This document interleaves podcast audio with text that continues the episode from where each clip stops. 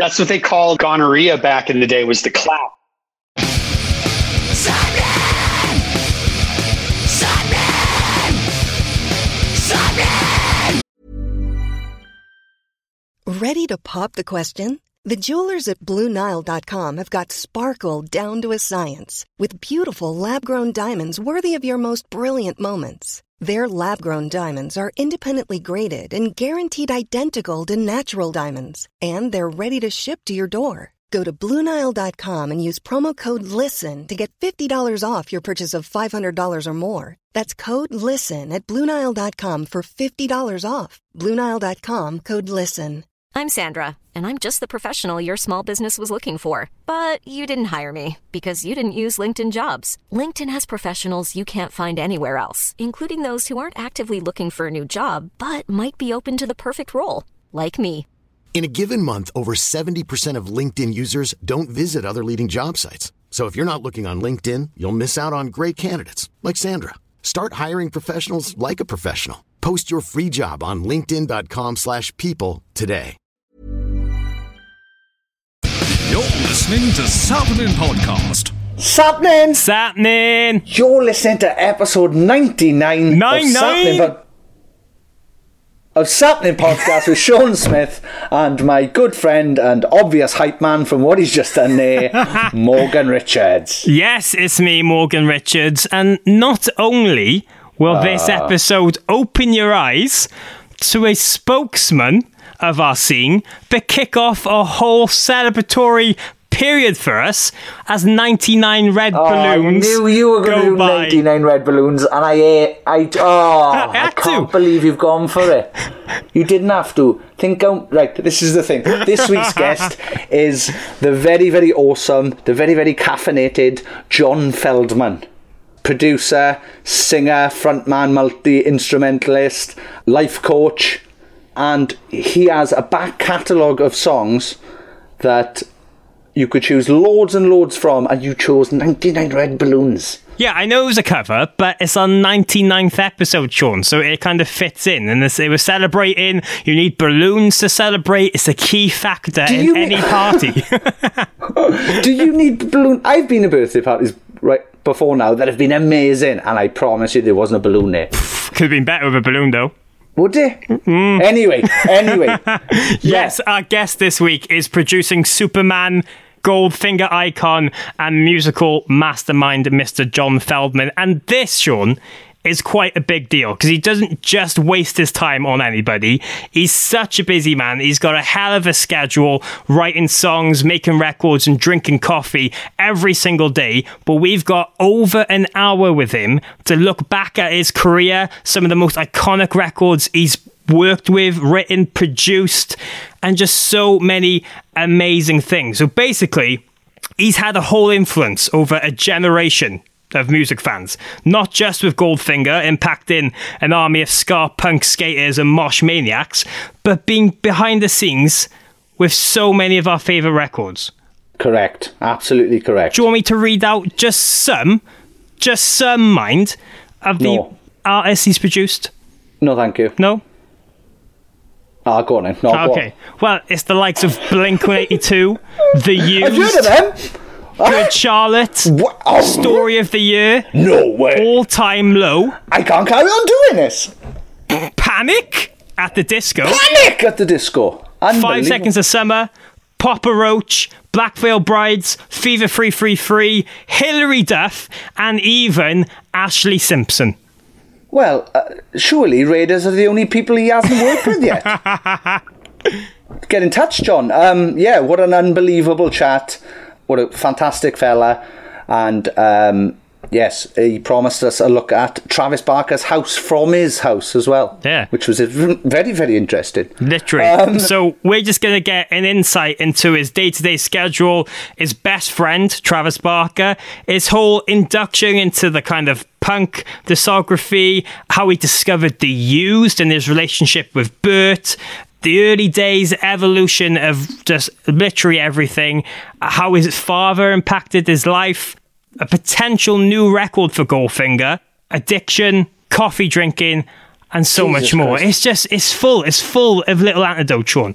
It's I know, I was there. literally mind blowing. Yeah, but I'm just excited. I'm excited. I'm excited about know, this one. I can see it. I think people are going to be, and it's going to be a whale of a time.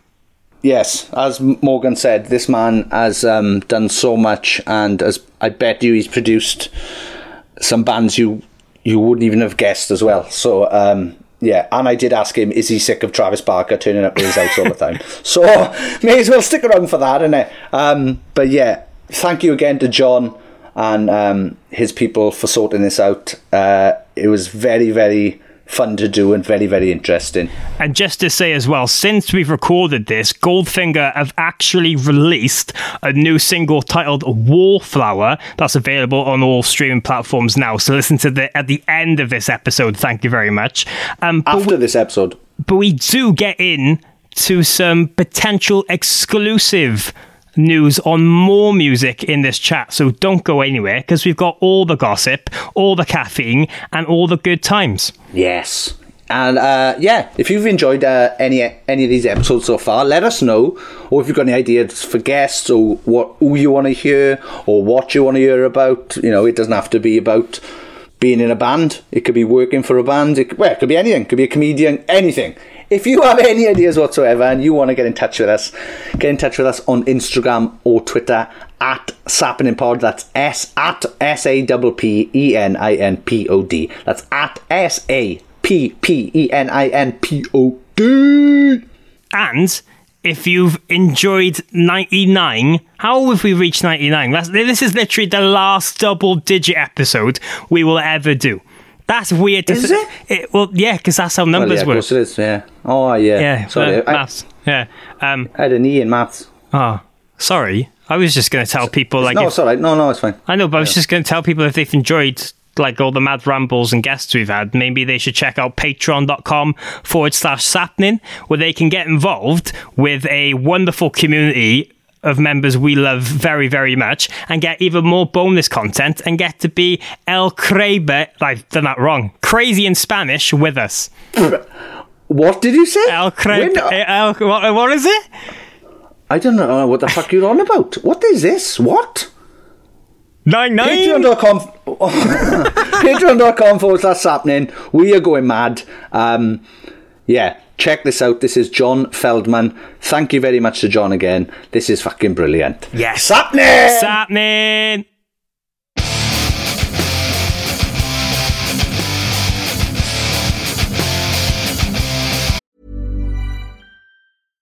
Hey, I'm Ryan Reynolds. At Mint Mobile, we like to do the opposite of what Big Wireless does. They charge you a lot, we charge you a little. So naturally, when they announced they'd be raising their prices due to inflation, we decided to deflate our prices due to not hating you. That's right. We're cutting the price of Mint Unlimited from $30 a month to just $15 a month. Give it a try at mintmobile.com slash switch. $45 upfront for three months plus taxes and fees. Promo rate for new customers for limited time. Unlimited more than 40 gigabytes per month. Slows. Full terms at mintmobile.com. Hiring for your small business? If you're not looking for professionals on LinkedIn, you're looking in the wrong place. That's like looking for your car keys in a fish tank.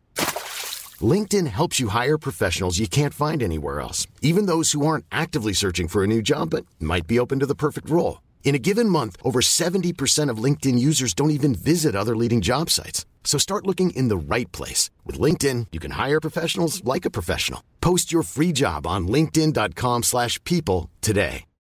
Since 2013, Bombas has donated over 100 million socks, underwear, and t-shirts to those facing homelessness. If we counted those on air, this ad would last over 1,157 days. But if we counted the time it takes to make a donation possible, it would take just a few clicks. Because every time you make a purchase, Bombas donates an item to someone who needs it. Go to bombas.com slash ACAST and use code ACAST for 20% off your first purchase. That's bombas.com slash ACAST, code ACAST.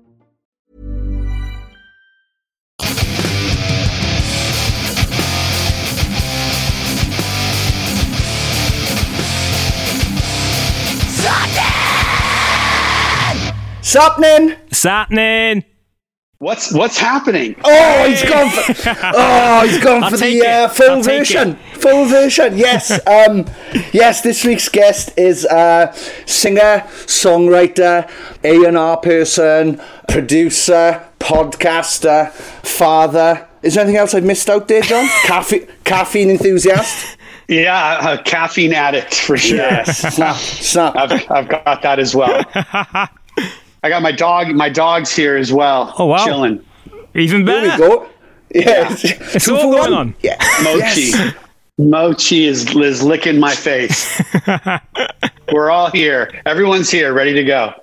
Yes, this week's guest is the amazing John Feldman. Um, yes, how are you? How are um how are things? I'm really good. I mean, yeah, things are good. I got up. I worked out on the elliptical already. Um, I, t- I took my dogs out. I, uh, I mean, I've had I've had a day already. I'm thinking about what song I'm going to write today. It's a good day. That's awesome. That's really really good to hear. And yeah, it's nice to see you in a positive in a positive mood because we had so many people on here lately who have been like, uh, I'm not really up to much. I'm kind of losing the creativity because of the lockdown or whatever. Um, have you felt any of that? Has that been a part for you at all, or is it just all go? You know, we can either live in COVID uh, in the lockdown with a with a good attitude, or we can live it in a bad attitude. I mean, it's really up to you. It's it's it's not up to anybody else. You know, what what can we control? We can't we can't control anything outside of our own like little like they say the hula hoop that surrounds us. It's like but i can control my own attitude right? And like hr says you know positive me- mental attitude is the only way i mean there's no other way to go. I don't want to be sitting in my house with some just fucking complaining about the government and politics and the state of the world. It's just like i want to keep moving forward. I have i have kids. I've got i've got my dogs. I've got my wife. It's just like i, I there's no other way for me. Like when that negativity creeps in i have to go work out. I have to go meditate. I cannot sit in that negative space any longer. Life is so fucking short. And I'm not saying don't protest. I'm not saying don't be angry. Hmm. I'm just saying like sitting around complaining and being miserable and not doing anything about it is not the answer for me. Nice, Yeah. nice. Yes, what a great answer. Yeah, well, to start, one thing I wanted to get in straight away is that we've been told by so many other bands that we've had on the podcast who have worked with you and just in general that you're such a busy man all the time. I mean, every year there's countless John Feldman produced records. Touring with Goldfinger as much as you can, but like, what is a day to day? What is your day to day schedule normally like on an average day for John Feldman? I mean, I mean, walk us through it. Okay. I get up at um, 6.30. Uh, I, I, I meditate. I pray to whatever. I don't know what I pray to, to be honest. I, I was, I mean, it's, it is, a, it's an interesting thing because it's not a religious thing, but I do believe that there is, I mean, you know, if, if, if all the smartest people that have ever existed believe, you know, if, if Stephen Hawkins believed in, in, in, in big, vast laws governing the universe that, that, that's holding everything together, why would I think it's just all random nonsense that means nothing, that came from nothing and leads to nothing? Why would I believe that I, if Einstein believed in these, you know, incredible powers that we don't understand that they exist? Why wouldn't I? And so, whatever I pray to, I mean, I, I, I, I, you know, I pray to keep me sober. I'm sober a long time, and I do not want to end up at a donkey show in Tijuana with some random Mexican dude's tongue in my ear, which is exactly kind of where I ended up towards the end of my drinking. So, Wow. you know, whatever it is that kind of holds us, whatever holds us into place and keeps gravity existing, I'm going to pray to that. Um, I work out every day. I mean, there's never an exception, whether I'm running with my dogs, whether I'm boxing with um, Glenn Holmes from um, Manchester, who's my, my boxing coach. Uh, I, um, you know, I, do, I have an elliptical at my house. I do some sort of physical exercise. Today, I'm, I'm actually playing tennis with Michael Clifford, who's staying in my community from, from Five Sauce. You know, he's my boy. So I've got that going on. I'm going to write a song. You know, Travis Barker lives maybe a stone's throw away from my house. I can literally see his house from my house up on Nice. the hill. Um, maybe I'll show you later on in this thing. And uh, and so he'll he'll come over. You know, we'll write something. He's always working with um, someone that's kind of outside of my world. Like he's working with Trippie Redd, um, horror. You know, that H O nine nine O nine group. He's working with um, he's working with Poorstacy. Like all these artists that I, I don't normally come into my existence. So I'll maybe come up with a riff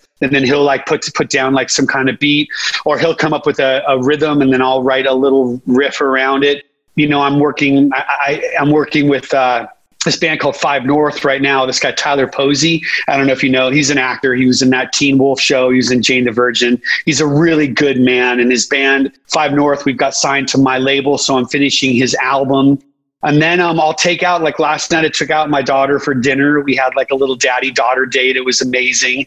Um, and then uh, I'll listen to a bunch of mixes, like that my engineers have prepared a bunch of mixes for me. I'll go through them and make a bunch of tweaks at the end of the night.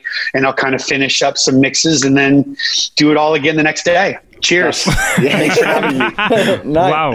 That, yeah, that's awesome. That is, um, yeah, that's a lot going on. Um, yeah, quick question. Uh, do you ever get sick of Travis coming over?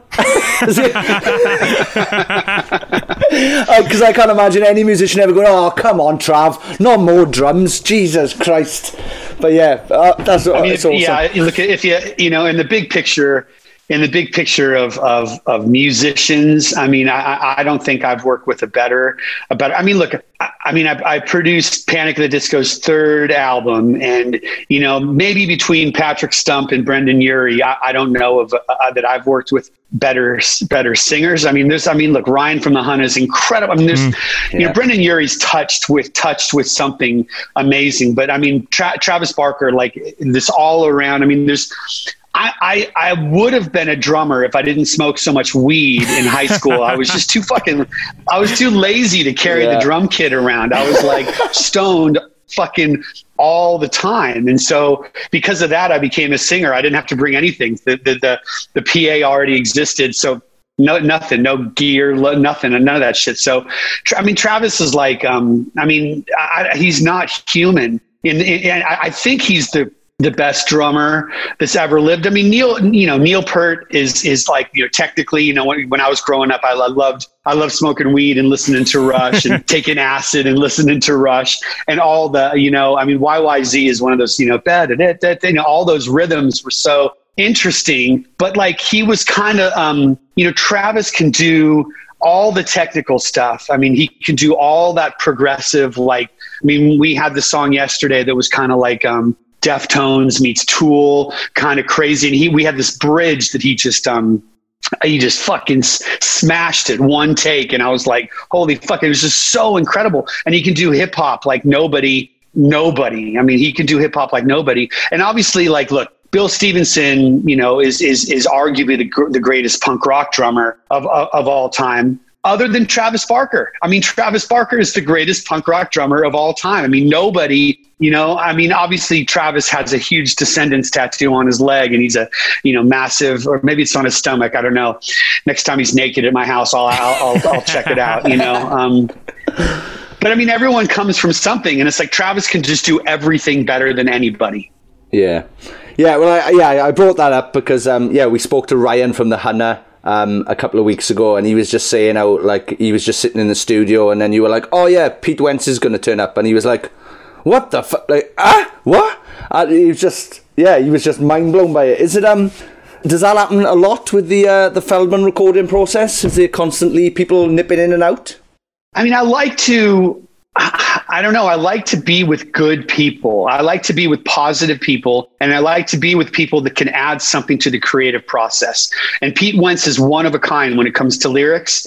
That kid is one of a kind. I mean, I, he is so unique, and he's just so studied, and he's so well read. You know, him and Mark Hoppus actually are very similar in the way that they kind of write lyrics. They're very um, just professional and serious about the way they write their lyrics. It's like, and I'm I'm I'm not like that. I, I either get inspired by a lyric that I write, or it just takes fucking forever. And those guys are like they'll have books and they'll go on the uh, on the um, internet and they'll just be like, you know what? Um, it's my wife Amy just came in. Hi.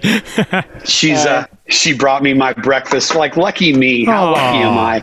Um, I just knew that Pete would really get along with the Hunna. I just, you know, I, I feel like I, I can connect people in ways that maybe others others can't. Just be, I mean, because look, I'm 53. I've been doing this since I was 12. I, I, I've I've met countless people throughout my journey, and I feel like you know, there was a moment during making the Hunna record. I was like, you know what, there, there could be a moment.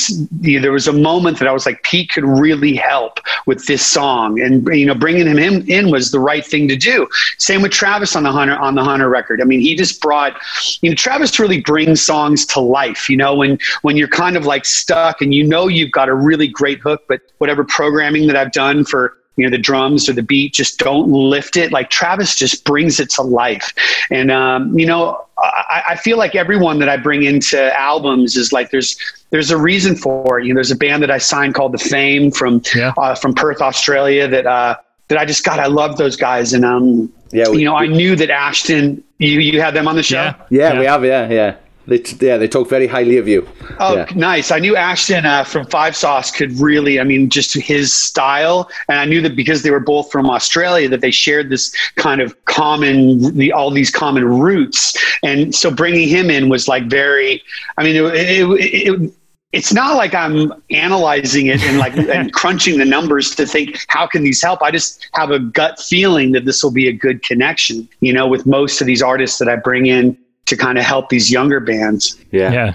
Oh, it's absolutely awesome. phenomenal. But um, you, you mentioned there your journey, and I think it's safe to say that it's been such a creative one all these years, from working with all these bands, Goldfinger, and everything. But if we can take a step back, how did everything really first start? Because as you said, you've been doing this for years. You're a member of bands before Goldfinger. How did it transition into becoming just what everything is today? I, I, was thinking earlier that when we first started talking that I wonder how driven I would be if I was really supported by my parents. I mean, my mom was sort of, um, she was just kind of there. My dad had polio, so he was in a wheelchair. So my dad was, my, my mom was pretty much a caretaker for my dad, and my dad was a, a nuclear physicist. So he he built the fuel to put the rocket on the moon. The smartest guy I've ever met. He was an engineer, and so he had all these expectations for me to kind of follow in his footsteps. And when I became a, you know, when I started showing interest to like playing the guitar and punk rock and playing the bass when I was like 12, you know, he was like, "You are. This is never going to happen for you." I, you know, and and he really, he just couldn't. He couldn't understand that, that this could be a career, which is, you know, I mean, he was just you know looking out for me, thinking, "How is this guy going to have a? How's this kid going to have a future if if um if if there's no future in punk rock. I mean, I mean, you know, back then when it was like Black Flag and the Adolescents and the Circle Jerks, like none of those bands were making a living. I mean, they they would play some shows, but they most most of them all worked jobs, you know, on the side. It wasn't like Green Day didn't exist, so I can't fault my father for. But but part of my drive, I think, came from proving from proving him wrong, you know, and needing to prove him wrong. And I think that drive in me that still exists is there. My, my dad's been, you know, he's been dead for, for 10 years, but I still like have this, like, I got to prove it. I got to prove it. And I think part of that started my journey as a kid, but you know, punk rock really spoke to me because I, I didn't get along with my parents. I hated school. You know, I was whenever, you know, we'd go out and, and, and skateboarding or at parties, cops were always the enemy. We're all, how do we fucking get away from the cops? So this anti-authority kind of mindset that I had. I mean, punk rock was the first thing that I sunk my teeth into. You know, this, you know, this, it was the Sex Pistols and the Clash and all the kind of British bands in the beginning, and then it, it was Southern California punk rock when that became the thing. But like I, as a kid, I I knew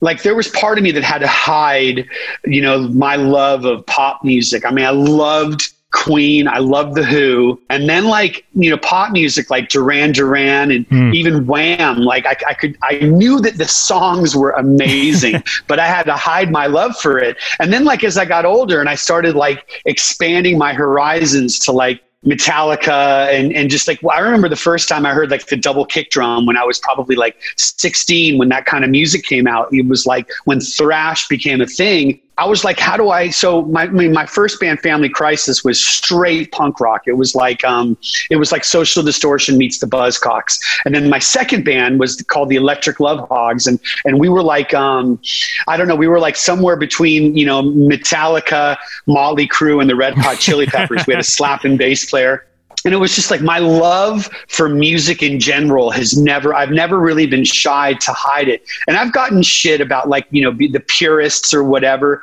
But it was like you know as it, i think i wouldn't be the producer that i am if i didn't have such a wide spectrum of love of music and you know, I, I, I, punk rock speaks to my soul because it was the first music that I ever really was, you know, became passionate about. But all these other things, like I mean, in the big picture of my life, I can, I can, I can tell you guys that you know, I know like we took Korn on their the, the Electric Love Hogs took Korn on their first tour. We took Tool on their first tour. We took Rage Against the Machine on their first tour. Wow. It's wow. like we had the greatest. We had Pearl Jam open for us. We had all these amazing things happen for us. And I've got relationships with like so many, you know, with the guys in Korn and Tom Morello and all these bands because I, you know, and, and Rage Against the Machine that I still have in my life because I had this big spectrum. And, you know, Goldfinger changed my life forever because I went back to my roots and I said, this is the music that really speaks to my heart. And um, when I started Goldfinger in 1993, I just I knew that that was what because in, in, the Electric Love Hogs, we had five guys that all felt like we were all songwriters, and we weren't all songwriters.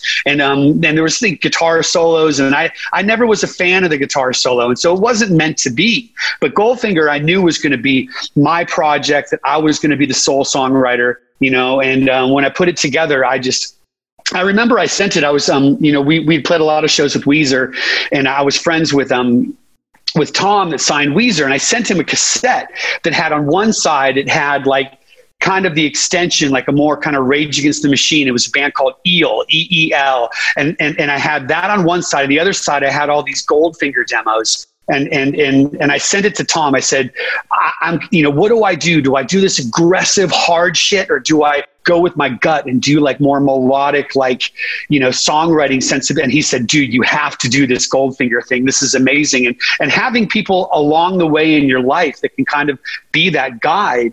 I think is so important. And and like I may say that you know my father wasn't supportive, but he was definitely key. I mean, there's no way I would be as successful as I am without the drive to kind of say the conflict that my dad and I had. Yeah. That's an unbelievable, yeah. That's an unbelievable story. That's those, those, just having those other bands support you is fuck. It, that's insane. That's absolutely insane. Um, yeah. How did you come from from Goldfinger to producing other bands? Then what what what made that what what made that come about? you know, it's just it's the fucking control freak in me. Like I, I just I had you know when I was making Goldfinger's first record, I just I had to understand why you know why these things like why did i love the snare sound on the let's go rancid record? You know why why did i love the way eddie vedder's vocals sounded on 10 you know all these things that like i would you know kind of a collection of the things i love like the bass tone on you say you don't love me by the buzzcocks. Like there are certain things that throughout my life I'd always been attracted to, like when I listen to music, you know, because I was a bass player in the beginning. You know, that's how I started playing. And so when I was learning playing the bass on uh, to the Buzzcocks, you know, I, I eventually found out it's the kick drum and the bass drum land on this at the same moment. You know, and having that like rhythm, this like do do do do do do, you know, that whole thing is like that's what drove me to really want to learn the bass because it, like it held the whole bottom end. And so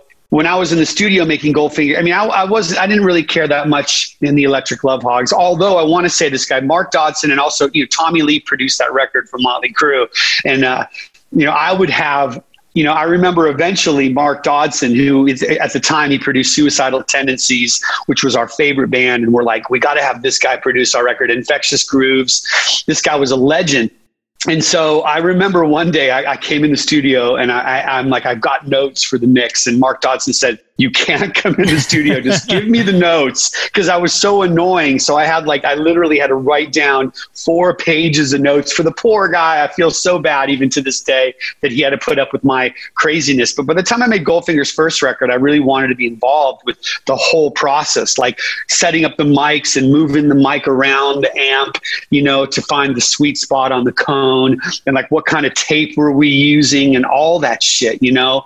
And so, you know, by the time I made that record, I was just more interested in how do you get to the finish line and make, you know, because Bad Religion by that point was my, you know, I, I grew up on Bad Religion and we actually, my Family Crisis, my first band played shows with Bad Religion way back in like 1982 or something. By the time Suffer came out, I'm like, this is the record I want to make. And so I wanted to get those sounds. And so by the time I found Show Off, which was the first band I ever produced, we played the, um, uh, we played this bowling alley in Chicago, and they were they were the opening band, and it was like I saw them, and I'm like, holy shit, these guys are awesome. How can I help? Because their demo sounded terrible. So I flew them to you know.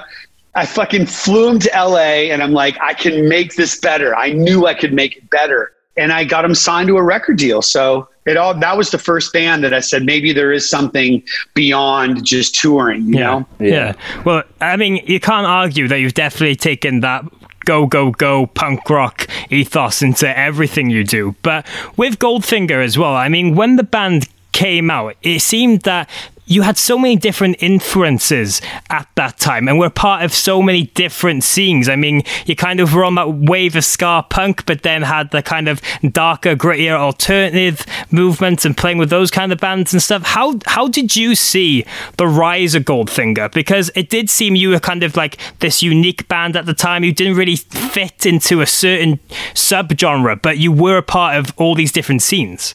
Look, there's no question that we're a ska punk band, and we started out in the ska punk scene. There's no question. I mean, our first tour was with Buck-O-Nine. We played t- uh, so many shows with the Skeletones. I mean, I discovered Real Big Fish. I signed Real Big Fish. We were definitely like the third wave. We were right there at the precipice of the third wave of ska punk. I mean, the first concert I ever saw was the beat, you know, the English beat when I was a kid. And it was like the beat, the specials madness. I mean, it wow. was all kind of part of like that kind of early kind of punk rock and ska always went hand in hand. And, you know, Operation Ivy definitely opened the door for what this thing is. But I mean, for me, it was like, how do I take all my influences, which I mean, mainly, you know, the police had such a ska. And I think probably the police are my all time favorite band. You know, if I could really, if I had to choose, just Stewart Copeland, like, you know, as a drummer and Sting as a songwriter, I just don't know of, of anyone that has influenced me more than them. And they had such a ska thing. Like, them um, you know so I, it was like taking all of it like the specials the beat um, the police and then having that that social distortion buzzcocks elvis costello side of everything. But then you know because i played in a metal band it's like you know, I don't know if you, how much like there's a song called Pictures on the first album that has this Jojo Jojo, Jojo like full Metallica kind of breakdown in it, and and we have a song called SMP on the second record that's like a skiers must perish is the name of the song which is kind of whatever. I was a, I was such a snowboarder back then. It was like uh, you know we always had this kind of metal edge to our music. And so I don't know. I mean, in the big picture, if you really analyzed every Goldfinger song, yeah. there, there's definitely more. It's probably punk rock, ska, second, alternative third, and then probably you know probably like hard something like hard metal alternative fourth. you know, it's like if you really put it together that way. Um, and I, I think as I get older, I really, I, I, just finished another Goldfinger album, oh, and nice. uh, and and it's really, I mean, it is really ska and reggae. I mean, oh, that's wow. what it is, and I, I feel like I get a, I get to get that out of me in um, in Goldfinger because I, I, I, it's not like I'm producing a lot of ska bands because it's not like you know it's like you have the interrupters and, and, that's kind of it. It's like you've got one kind of new band that's that's carrying the flag. I mean so for me goldfinger is that is the avenue I can take to get that out of me because I, I, produce punk rock bands, I produce metal bands, I produce alternative bands, but it's like this is how I get it out. So when I write music for Goldfinger, I'm writing pretty much writing ska on purpose, you know? Hmm. Nice. Well, I was going to ask about New Goldfinger. Um, so, uh, I mean, what's the situation now? Is is the record completely done? Is everything recorded and, and mixed and stuff? Because obviously, the last record you released was uh, back in 2017 with, with, The Knife, and there's always been questions since that if there was another record in the works or, or not. So, what's uh, what's the situation now? Yeah, I've got a, I've got a finished um, I've got a uh, finished album. We're still trying to figure out the title of the album. Okay. We're thinking about we're thinking about "Don't Look Back" because it's, it's a lyric in, in, one of my favorite songs on the album. So the record is is mixed. We're mastering it next week. Nice. Um, and it is an, it is an interesting thing, you know, because you know, uh, you think about some of the great, you know, a lot of the great bands like uh, No Doubt or The Police mm. or um, uh, Rage Against the Machine. Uh, they all have the same members throughout their career, and we haven't. That hasn't been the case for me. I've had, you know, a lot of struggle with uh, with old with band members. I've, I've just struggled, you know, kind of um, personality wise and like, you know, how, you know, Charlie, the guitar player, has been in and out I think four times he's quit the band and and he's in he's in the band now. He's played on this new record. So Charlie and I are the only original members. You know, we have we have kind of a super group because when when Kelly Kelly left uh, to to join Buckcherry, um, you know, Mike Herrera was my first call because we had played a bunch of shows with MXPX. He's one of my favorite humans on the planet and one of my favorite bass players and and he immediately said, "Yeah, I'll fill in. I'll fill in a couple shows." And then our relationship just grew, and now he's the permanent bass player, singer. He's singing a lot on the new Goldfinger record. To be honest, like we're we're splitting up kind of vocal vocal responsibilities, which is amazing. It's like I get to have another singer, and we also, you know, Phil from Story of the Year kind of stepped into to help with harmonies because I never really had anyone that could sing in the band. In the beginning of the band, no one sang except for me. So I had I had all these harmonies on the first two, three Goldfinger records, and none of them could sing. And we've never played to track. Like it's just not I mean, I, I, end up kind of fucking up and we have to restart songs live or, yeah. or like I just changed my mind. I'll say, let's try and play this one. And I'll say, fuck this. I don't want to play this song anymore. It's like, I can see the audiences and reacting and you can't do that shit if you're playing to track. You've got exactly. someone trying to like yeah. catch up to what song you're playing. And so, um, so I knew when, when I had the ability to put it, put my own super group together, like Phil is just an amazing singer guitar player so having him from you know when he when he left story of the year it's like i knew he'd be a perfect fit in the band and you know we've kind of gone back and forth with drummers we had cyrus from New Found Glory and and he, because New Found Glory plays so many shows, he couldn't be consistent. So now we've got my friend Nick Gross, who I have a record label with. Uh, you know, Big Noise. We started together. The drum, you know, he's the drummer, Goldfinger. He's just an incredible drummer. You know, I don't know. I mean, maybe someday we'll get back with the original lineup and just do like maybe like the first record oh, nice. front to back nice. or something yeah. like that. But that shit ain't happening today. Yeah, nice. I think, um, yeah, I think we're we're speaking to Phil next week. I think because, um, yeah, my oh great, my, yeah, my old band got to, uh, yeah, we toured with Story of the Year over here. Um, but yeah, before we get to Story of the Year, um, a question I've always wondered is.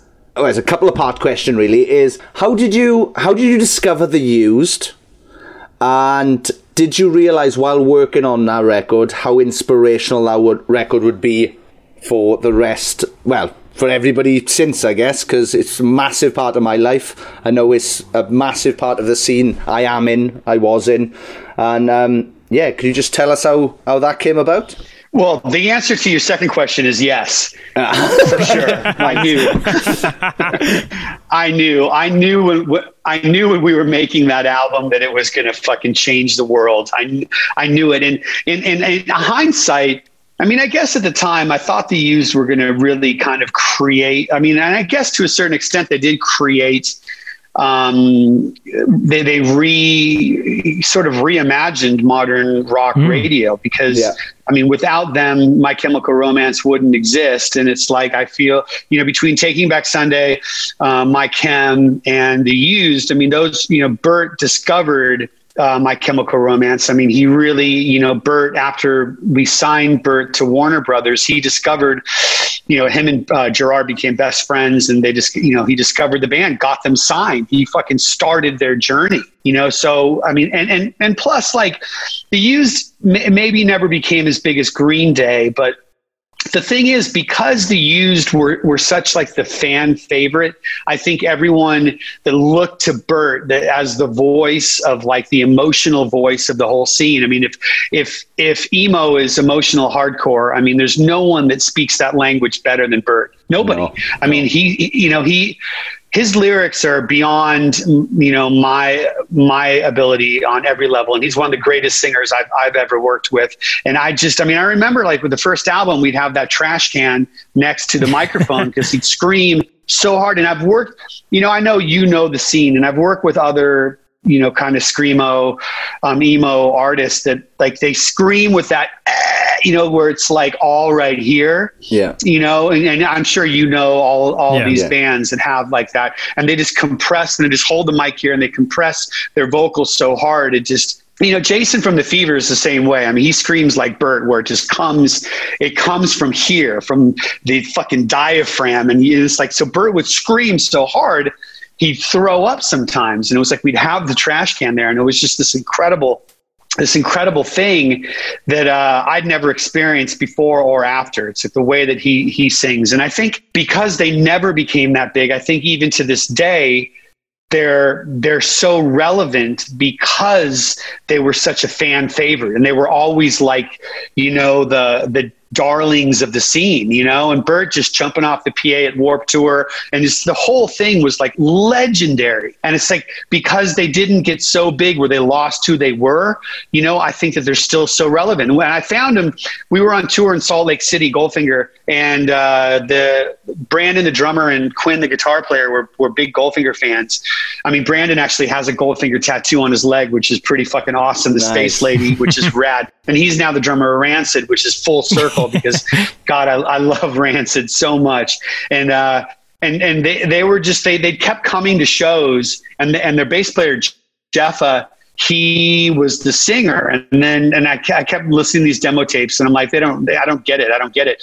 And then all of a sudden they found bert and bert you know he, he snuck on goldfinger's tour bus drunk and he like left a demo cassette and, and actually our tour manager had to pick Bert up who's a, you know he's a little guy pick him up and threw him out of the bus and uh, because he was so drunk and but I listen to I listen to every demo I get, even to this day. I listen to everything. I don't know who, you know, what I'm because it's like, of course, you've got these days you've got the voice and America's Got Talent, and you've got all these avenues that people, you know, Instagram and and uh, TikTok and all these ways that artists can get discovered. But I still don't know when I'm going to hear something. My brain is going to hear something that's going to be different than Simon Cowell hears it, and I can take that talent and and and and help grow it better than anybody else. And so back then it was like I, I, discovered a lot of bands on tour. That's how I found Story of the Year as well. But you know, the used I found from being on tour. I listened to that demo tape the next day and I'm like, holy shit, this singer sound I mean, they had the beginning of the taste of ink the beginning of maybe memories um, the beginning of a box full of sharp objects. They have these like rough ideas. I think they've released all their early demos at this point so you can hear them but it's like you can hear them then to what kind of we turned them into as a team. I don't know. I, I, I just I, when I was making that album, I just knew that we were going to, you know, because they had so. I mean, we had every major label trying to sign them. We were flying to New York to do all these meetings. I mean, we had I don't know, probably nine offers from different record Wow. labels. It was crazy. I mean, Leo Cohen, who at the time I think ran Island Def Jam. I mean, he was he started 300. He runs YouTube now. This guy, this legend, flew a helicopter to Salt Lake City to take them snowboarding. And the end of the day, like you know, I um I, I convinced you know the band that Tom Whalley was the guy who. I mean, Tom Whalley signed Tupac Shakur at an airport. He knew that he had a connecting flight in Burbank, so he waited at the airport. Tupac got off the plane and he signed him to a record deal. I mean, this guy, you know, Tom Tom had signed the Red Hot Chili Peppers and Green Day and Linkin Park, and um, he started Interscope Records. This guy was a legend. I just knew that he he knew what to do with the used, and you know, eventually he ended up signing um, My Chemical Romance as well. But it's like.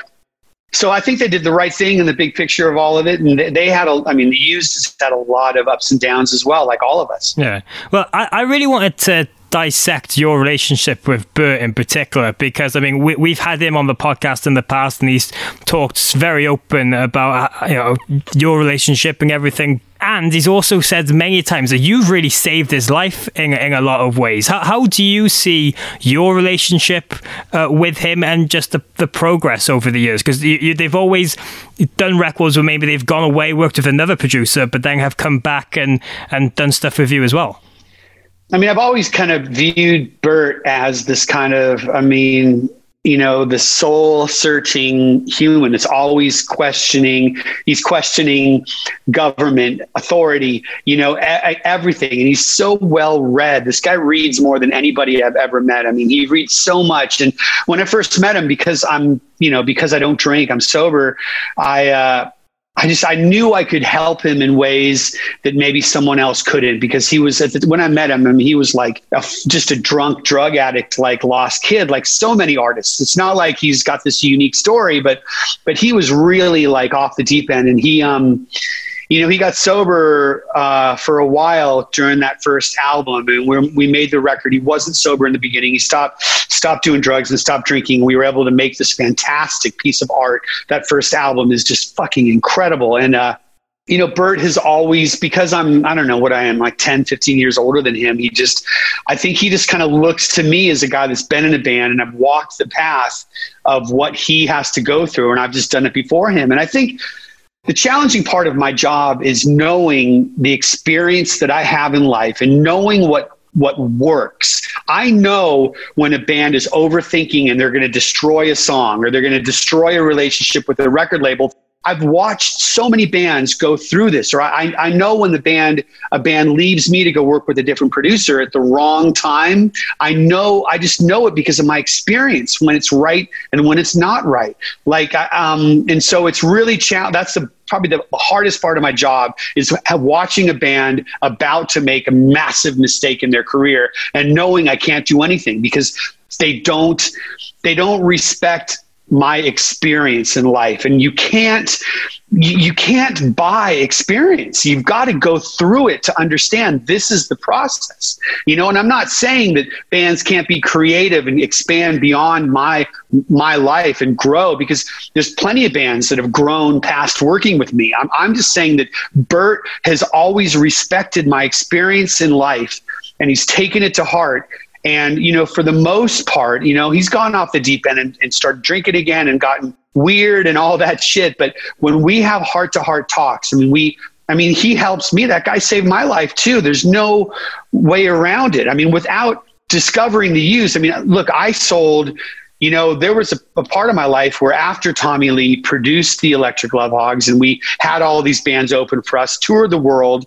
and then we got dropped. And I had to go back to selling shoes. I had to go back to working at a used clothing store for $5 an hour. So at that point in my life, I'm like, my dad was right. I fucking lost. I failed, you know. And and then I discovered those little bands like Mest and Show Off, and it was like there was like a hint, and, and Goldfinger kind of happened, but you know, I was about to be kind of I was about to be dropped as an A&R guy from from Maverick when I was working there.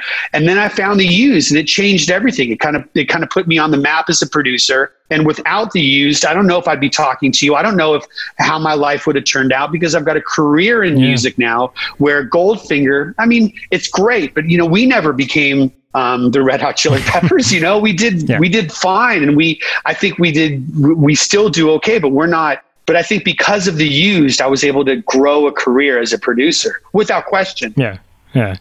Um, with that as well, I mean, uh, one thing I really want to talk about is the kind of connection you have made with bands over the years, working with them, with songwriting, producing, mixing, the whole lot. But if you look at the whole your this discography of, of bands you've worked with, there's a whole generation of music fans who have really been inspired or they've been soundtracked to their lives by these bands. Like, for example, I, am 24 and you've worked with people like All Time Low, Blink 182, Good Charlotte, The Used, Five Seconds of Summer. I mean, the, the list goes on. But those bands, just as that, is a soundtrack to people's growing up, older than me, everything. How do you see over the years your connection with the bands and, and music. Do, in a way, do you still feel that today? That even after you've done a record 10 years ago or anything that you still have a, a, real connection with the band the songs and this fan base i mean look I, I, I, in my business and living in los angeles you've got so many producers that are my kind of um, just my competition or people that i'm you know my friends that are you know doing it and the goal the goal for most producers in the pop world is to win a Grammy or you know you know platinum platinum albums like like the idea is to be in the pop in the pop world where you've got like a number one song at pop radio. And, you know, at one point in my life, you know, when I was working with, you know, Hilary Duff and, and Mandy Moore and, um, Ashlee Simpson. It was like I, I, I, you know, I had this meeting with Clive Davis at his at his Bel Air Hotel bungalow, and it was a three hour meeting. We just listened to music, and he just talked to me, and he wanted me to be the um, the main songwriter for American Idol, like the guy that was going to write all the originals well, for no the way. show. I made a decision that that wasn't my it wasn't my route in life. I mean, all the groups that I kind of grew up on and the stuff that really spoke to me, it wasn't I mean, Michael Jackson never spoke to me as a kid. I never really like said that's the kind of music I'm going to live and die for. You know, it was like Henry Rollins from Black Flag. I mean, that guy spoke to me, and I, I just you know and and so i've always kind of put myself in the position that i'm maybe i'm the underdog in the big picture of like grammys and top 40 singles but like i'm okay with that i'm okay like being the guy that is always maybe just a, you know maybe has a little bit more edge that i can't quite get it to pop radio because it's it's too edgy but when I listen to music, it's still like, you know, the replacements were one of my bands. You know, Paul Westerberg is my favorite lyricist. They never really became, they never became Tom Petty. And, uh, and that's okay. I, they still influenced me more than Tom Petty did. So why can't I be that guy? And I, and I think about like, I was writing with this guy, Lil Aaron, who's a great top liner. We were working with this kid named Mason last week and he's got a, um, THPS tattoo yes. for Tony Hawk Pros. He's got the tattoo, just a handmade tattoo on his arm. And I'm like, those moments where like I know how important Superman was for that whole for the lineage of Tony Hawk Pro Skater, you know that I was part of that. And and look, does um do my mom's friends know that song or do my kids' friends, my 12 year old know that song? No, but I know that there's a fucking army an army of people that fucking know that song and live and die for that soundtrack. And and of course, look, look, all the you know, some groups have become bigger than others, but still, it's like I'm so proud of Future Hearts, the record I made with All Time Low. Yeah. I mean, I feel like, you know, that that record really like if I think if even all time low fans could really judge their albums, it's going to be one of the top two, top three favorite albums that they have. It's like, and I know how important I was making that album. And it's like for me working, even like with The Fever, who, I mean, The Fever are, they're never going to compete with like fucking Justin Bieber because it's like Jason is just, he's fucking so gnarly but I know that their fans will live and die. I know when they when people get the 333 tattoo, who I mean there's thousands of people with that 333 tattoo out there. Like they're never going to have to worry that the Fever are going to become some cheesy band because they are who they are. They're this political, angry, um, aggressive band and it's like they should they sh- you should never be ashamed of getting your favorite bands tattooed because they're going to turn into something eventually that you hate. Does that make sense? Yeah. yeah. Oh, yeah, yeah, completely. Absolutely, completely. Yeah, I think, um, yeah, about five years ago, I was, um, when I was still in my old band called The Blackout, I saw somebody who, who literally had a tattoo of me on their arm.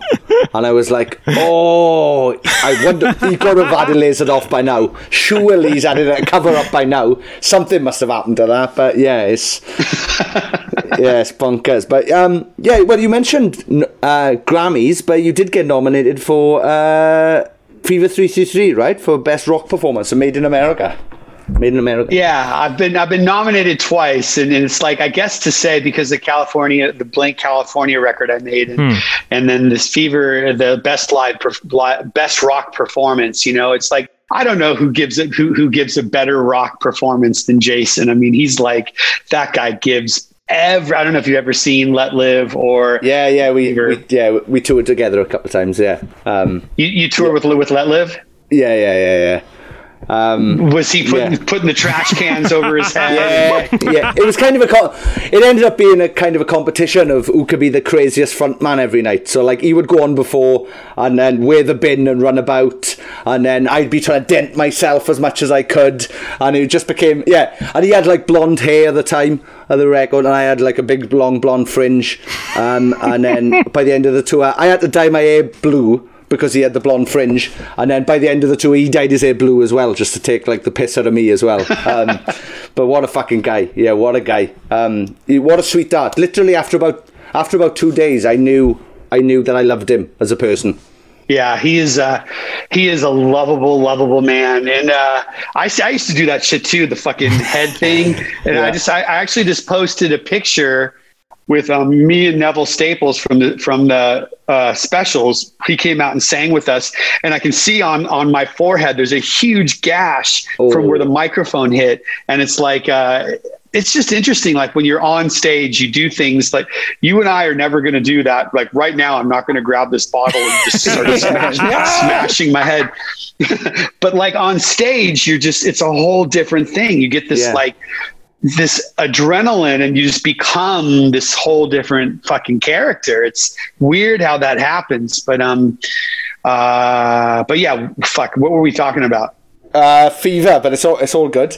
Um, yeah, another band I wanted to uh, briefly talk about is um, a band I discovered on was it Soundwave? Yeah, I think it was Soundwave in 2012. I think, which was Foxy Shazam. The frontman Eric is another one of my favourite frontmen of all time. Have you ever seen him doing the cigarette eating trick that he does live? Unbelievable. I think I saw. I, I think I've seen him. I think I saw him four, maybe four or five times before I signed him, uh, and, and, and it was a tough. That was a really tough signing because Tom Whalley didn't quite get it at first because his band. I mean, look, Eric is. Um, I don't know. I don't know who puts on a better show than Eric. I mean, it's like Jason's like Jason's energy is incredible, but Eric's is such a weirdo. It's like you can't not watch him. But he never, besides Sky. I mean, Sky, the um, the keyboard player, was a, put on a great show, but everyone else in the band were kind of I don't know. And Tom, Tom never quite understood why, if Eric was going to be like the new, like he always compared him to Bruce Springsteen, like Eric being this like incredible, um, just prolific writer, why the band wasn't as good as him. He never quite understood why he didn't have, you know, the E Street band behind him.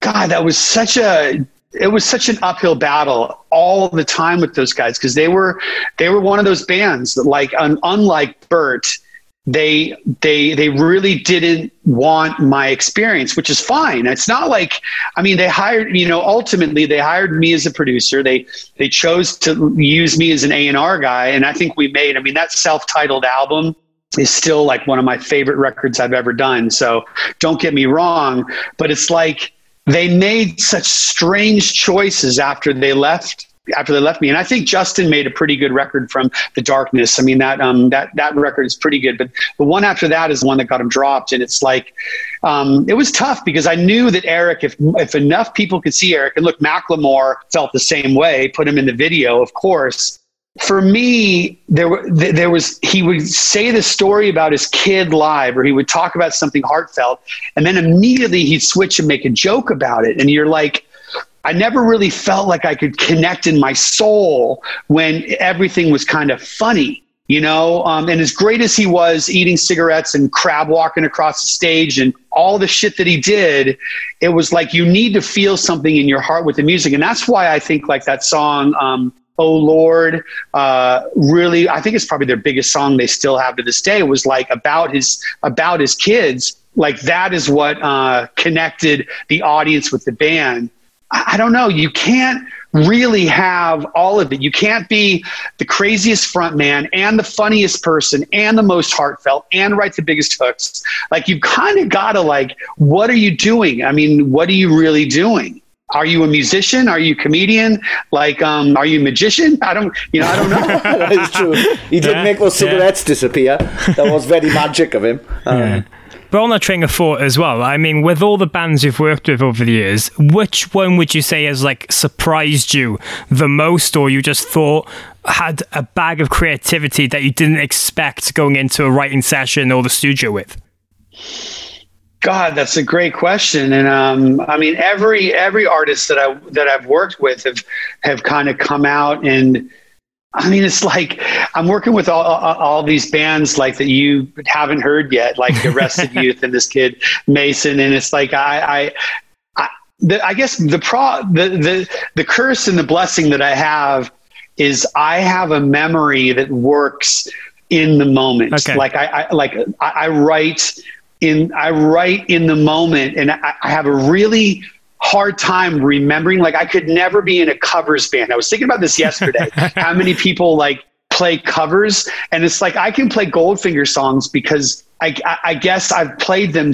I mean, so many times it's ingrained in my in my brain. But my memory, like, really, really sucks when it comes to, um, like, uh, I don't know, like, I, I, I like I said, the Police are my all-time favorite band. But I mean, I don't know. Like A- A- Andy Black is like he brings something to the table. Like I'll come up with a melody and like an idea of a concept, and he'll switch it into this like dark gothic like comic book version where it's like it always shocks me. You know, um, of what he how he kind of like morphs ideas into this thing that's uniquely him. You know um, i mean bert will walk away from uh, any song that we kind of start and he'll turn it into this poem that didn't exist and then he'll have like an interlude this part of the song this like holy shit that didn't even that didn't even exist. And and look um, we'll write like you know hoppus and i'll write a melody and like a guitar and a bass part.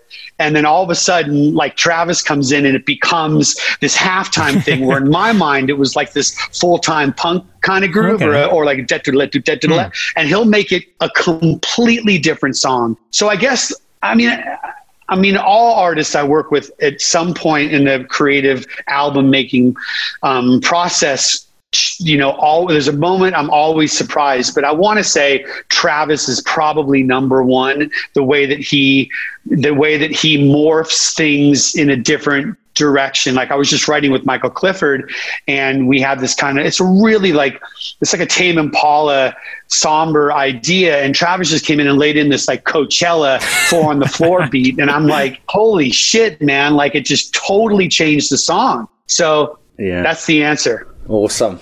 Incredible, incredible. And um, John, with all that as well, uh, we've talked and kind of mentioned that we've had loads of the bands who've worked with you on in the past. But one thing they always bring up, and I know you've kind of got this like reputation for it now, but is your love of coffee. Um, how, I've got to ask, how did all that start? Because it- it's kind of become its own meme in many ways. I know, dude. There's a, um, you know, when I was kind of in between careers and like I talked about, like thinking, am I going to have to, I mean, there was one point where I was like an, uh, I was an electrician. A friend of mine was an electrician and I was like, we had to go to South Central LA and we had to crawl, you know, he would make me do all the grunt work. So I was crawling underneath apartment complexes, pulling wire, getting shocked with all these dead cats. And it was like, mm. fuck, am I going to, am I going to have to go back to being a fucking whatever? Like, you know, at one point, and I was like hit by this massive depression. I was like, holy fuck, man, how am I going to, you know, support my kids, blah, blah, blah. And, um, and I talked to this mentor of mine and he said, I don't care how you feel when you wake up in the morning, just go outside and say, I love my life as loud as you can. And I'm like, fuck, I'm not, I'm not going to do that. That's fucking stupid. A and B, like, it's not going to work because I'm miserable. I'm like, I'm just miserable. And then eventually, like I got, um, what did my friends say? It's always darkest right before it turns pitch black.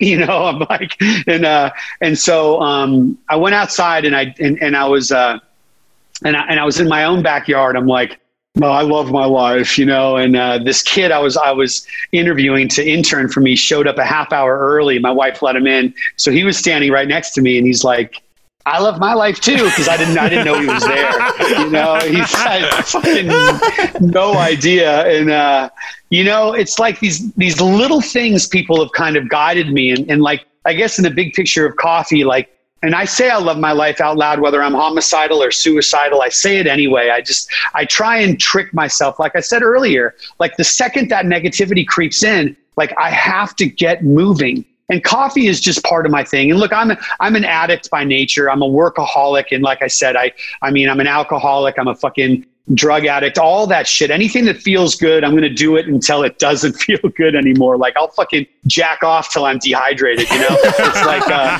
till it just comes out as powder. Yeah, uh. like, yeah, exactly. And um, and so coffee, like I've, I've got my my coffee machine right here. Nice. Um, I don't know if you can see it. Yeah, it's like it's built in the wall. And so I just I've already made my I've got my double shot already kicking in my system. But I, I just feel like um you know a lot of times when you're writing music if you're in that zone where you're just you have a guitar and i'm in front of the computer and i'm just going for an idea I have a 10 minute rule. If it doesn't come in 10 minutes, we move on to something else. Maybe I'll move on to the bridge or to the second verse and I'll come back to it because forcing an idea most of the, of the time, it just, it just feels forced. And it, when, when you listen to it, if I, if I can make myself cry writing a song, I know the world can cry. If I can make myself laugh or feel angry or feel the passion, I know the world can feel that. But if I'm feeling like this is fucking terrible. And I'm looking at Rhyme Zone and I'm like trying to find the words. It's like it never really connects with other people. And so the, the idea of coffee, of leaving the area, coming and making a coffee and stepping away from the song is so important to be able to like restart the brain and then go back in and then you've got like a different perspective you know? And plus it's like I, I, get up at six and most of the people i work with wake up at like one in the afternoon. And so for me it's like how do i compete? You know how do i compete with these kids? And so coffee's like I, i'm in, i'm just i'm an addict Nice. I think, um, yeah, there's been like 90 odd episodes, and I think that's the first time that the um, lyricist's best friend, Rhyme Zone, has been mentioned on the podcast. Um, yeah, I don't think a lot of people listen to this know how many times uh, singers have gone to Rhyme Zone just looking for words. Unbelievable. I know. Oh, it's unbelievable. Oh. And just a couple of very more quick things, uh, John, because I know you've got such a busy schedule as always. But we're dying to know. You've mentioned having bins in the studio. There's very famous story of you recording a bike sound for bits in the past and stuff like that. But what's the most weird or unique recording technique you have done in your time? Um, God, we have done so many weird things. I mean, I think we had it. I think we did. Uh, I think I cut up a uh, like a, a vibrator, like a dildo. I think I put a mic up against the dildo, recorded the vibrations, and cut cut it up as a loop. I mean, that's probably the weirdest wow. thing I did. But yeah, I mean, you know, when we were making the yeah. Yeah. So I'm crying. I'm sorry. I'm sorry. Carry on. That could be the weirdest thing I've ever fucking done. But uh, I mean, back making the used first album, and we, I remember it's two in the morning, and it, I think we have it on videotape. And we had, we just took all this. All, like plates and, and bowls and, and pan, you know frying pans and and silverware and just you know, had Bert in a, on a microphone and just started throwing shit at Bert to get him to scream harder. And, and uh, it was, I think it was green, greener with the scenery. We did that. And I think we filmed it. And it's like, uh, yeah, we just have him screaming and just the whole band and me throwing shit at him to get him to like really get motivated. You know, and my, my wife was trying to sleep in the other room and she's going, what the fuck? This guy's screaming. We had a little, a little, really little house back then. And it's like, uh, that was weird. I mean, I've recorded shit underwater. I've done. Um, I mean, the, the, Foxy, the Foxy Shazam record. We we found all these different. You know, um, he, we had him stand on the uh, cabinet in my bedroom, and I had the microphone on the bed, and I had him you know, sing and then jump onto the bed singing, uh, just to get like a, the idea of the energy, the energy of the live show. So we've awesome. done all sorts of shit. I don't, yeah, it's funny. Like nowadays, like artists don't have the. Um, I was working with this this new artist that's got a huge song on Spotify. It went viral through TikTok and through Fortnite video, and it's like we were talking about like what what are your goals? He's like, I want a number one record because then I then my manager promised he's gonna skydive with me. And I'm like, in my mind, my goals were always to have people sing back the lyrics that I've written. That was always the goal, the live show. And obviously to get girls, you know, I met my wife, you know, because we toured. So it's like, you know, A, get girls, B, have them sing along back to you. And he's never, this kid has never played a live show and he just doesn't have a desire to perform. Like that's just, and a lot of kids, that's not what they want to do anymore. It's just really different than it used to be and that's okay it's like I, am not i'm not saying one way's right or wrong i'm just saying for me my goal is to still how can i imagine playing the reading festival and everyone just jumping like what what can i do to make that yep. happen you know nice Nice. And, uh, and and finally, what else can we expect from the John Feldmann camp coming up? You're working on so many records, got your own podcast, more new Goldfinger, but anything else we can expect? I've written I've written this musical called Castle Hill that uh, that I, I just finished the trailer on it. So it's like we've got like this um, movie trailer that we're going to start pitching to uh, production companies and to um, movie studios. So that's like I've always had a dream. You know, my father only let us listen to musicals when I was a kid, which is um definitely why I became an alcoholic for sure. So like, I, just, I, just, think I think that in the end, um, part of that history of listening to the Music Man and Sound of Music and all that stuff is like uh, it's it's ingrained in me. And so I've got this kind of punk rock musical idea that that's really what I want to focus on the next couple years. Nice, amazing. Well, nice, looking forward, awesome. looking forward to, to hearing more information about that when it's when it's out. But um, yeah, this has been such a wonderful chat. Thank you so much, John, for taking time out. Um, I think those people are really going to enjoy some of these mad, mad stories. I know I have. So thank you very much. Yeah, thank you so, so much. All right, later, guys. You're listening to Podcast. Yeah. Quality. Quality. Awesome. Absolutely fantastic. What a fantastic chat. Thank you again to John Feldmann. Thank you very much to his assistant who you had to deal with prior to this. Hmm. He was um, he was lovely person. I don't know what tone you were you were giving towards him there. Lovely. I had a oh, great no, no, no, I had a great chat with his... this is how we get in trouble. This is how we never get guests again. no, it's a joke. there was no tone. No, I know. I know. I'm only messing. But his assistant was lovely. I had a brilliant conversation with him. He had a new puppy as well, so we were talking about that for a bit and helped us set all this up. So thank you again. This chat with John was amazing. Um, it's such a musical mind. Literally, when you just think of all those bands he's able to work with and the impact he's had on so many people without maybe a lot of them even knowing is just. Yep incredible. Um, so yes, thank you again to John. As I said earlier, Goldfinger now have a brand new single out called Wallflower, and as you heard in that conversation, a new album is all ready to go with this super Saiyan lineup that more details will come very, very soon. So make sure you keep up to date with everything with that on John Feldmann's website and Goldfinger's social media pages. But um, quick question, Sean.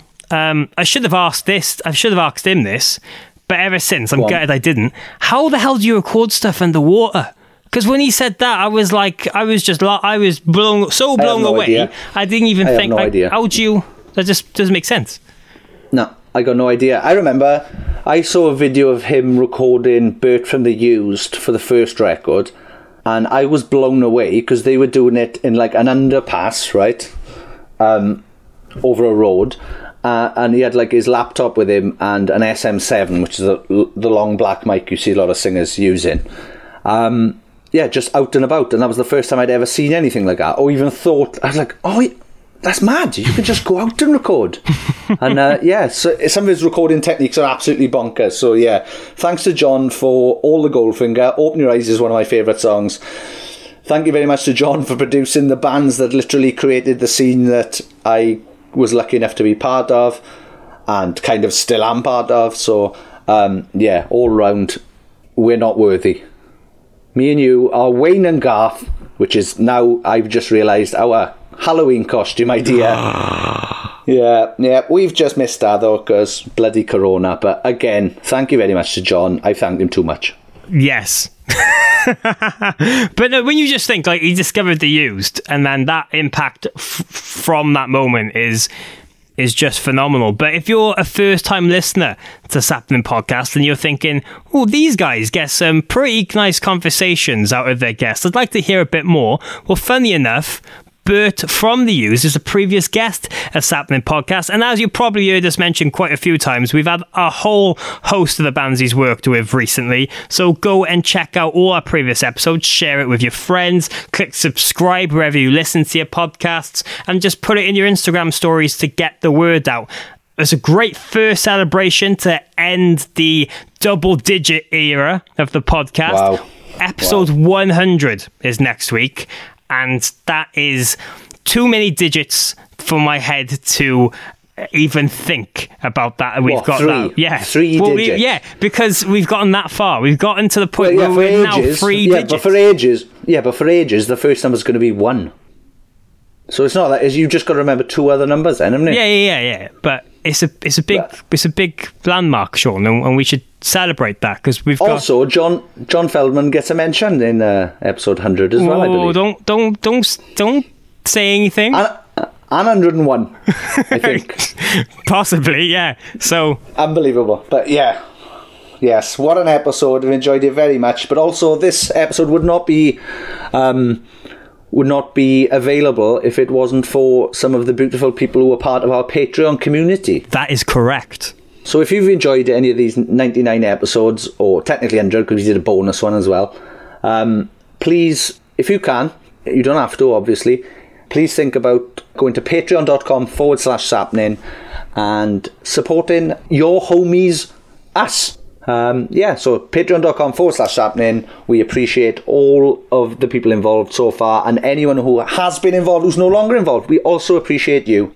literally even the littlest of tears goes a long long way and helps us with so much things. And uh, we love every single person in that group. But just to say as well um, it's probably the best time for you to join because we're going to be putting up a load of extra material on our patreon page. And we're even doing a virtual meetup to celebrate our 100th episode the day after it is and having a, a massive kind of party for the whole day online. So if you need some new friends, your old ones are just boring as fuck, why Sound like not losers. go to patreon.com forward slash sappenin, join the group, have some more laughs with us, and meet your new best friends. The 99% of them, ah, good, I, I didn't even mean that, but that fitted in, uh, Get on with are it. super tidy.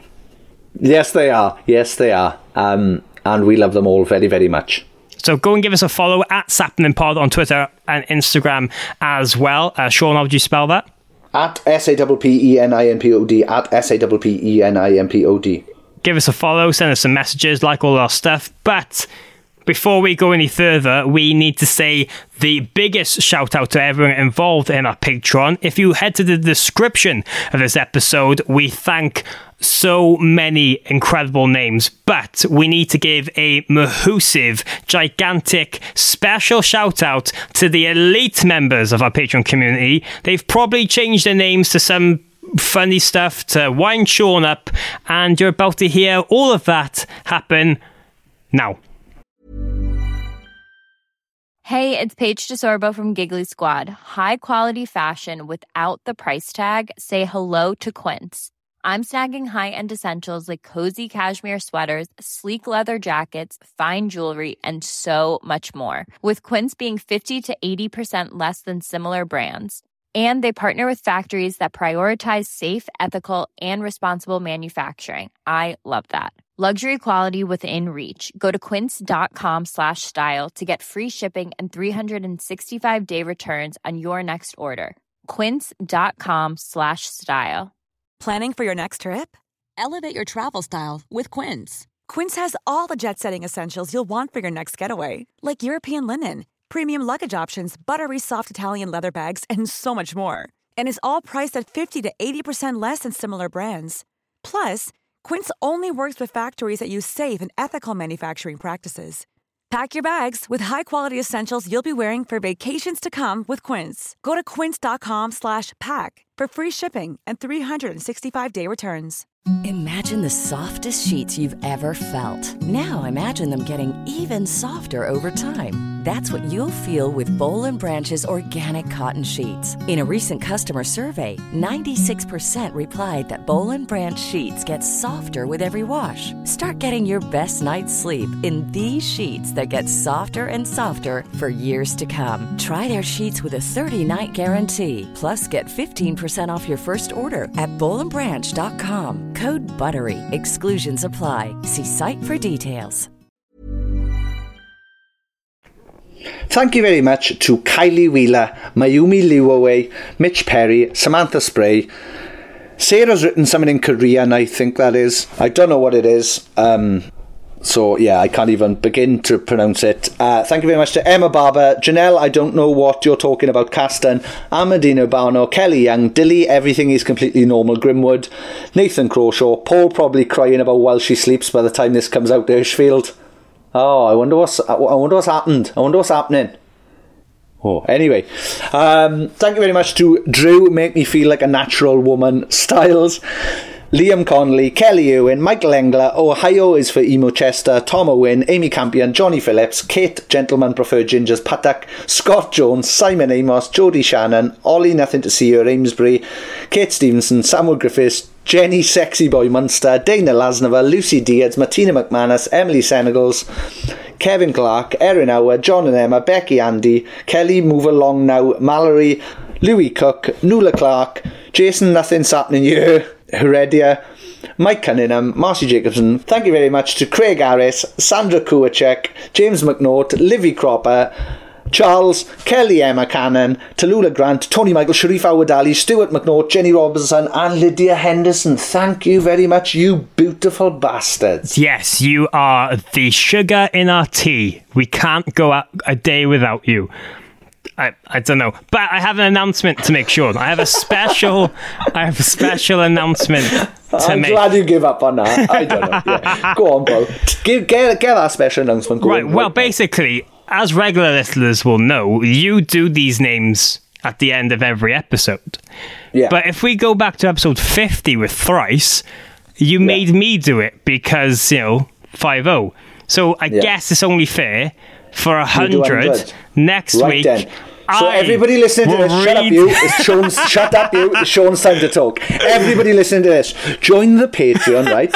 And just change your name to the most difficult thing you think Morgan can say. Please. Because I have had fucking 98 of these bastard things to say. And some of them have been tongue twisters. Some of them are even in foreign languages. I need revenge. Let's bring Morgan down. Come back with loads of tongue twisters and R's and S's and SH's. Come on, let's get him to look like a fool, please. All I There you go. ask is do not get me cancelled because that would not be nice. Um, but you could either be very, very nice and just say congratulations for reaching 100 episodes. Morgan, you're our favourite, you know, just the nice things, or you can run wild with it. Lies. Yeah. Lies, like. Yeah, they, They could. could lie. They, they could lie to make me feel better. I wouldn't mind that. Yeah. But if you want to run away Oh, with in it. that case, tell him he's handsome. Oh, wow. Meow. Anyway, are we. Uh, Is there anything else, Patreon.com, patreon.com forward slash Sappenin. Thank you very much. At Sappenin Pod on Twitter and Instagram. Morgan wants to say something. I can see him pointing. Um, any news of Raiders? Your band, Raiders Band UK, if anyone has not oh, yeah. listened We yet. got a song called I Still Function out. Um, check it out. We got a song called Destructibot and a song called Wasted Away out. Um, check them out, please. Share them if you like them. They're Um, massive in Russia. Uh, we're doing well in Russia, apparently, which is very, very strange and worrying. So, um, Vladimir, if you're listening to this, um, you're a good guy. You seem all right. I don't know what everybody else is on about. Anyway, gotta go. Something! Something. I wish I knew some Russian now.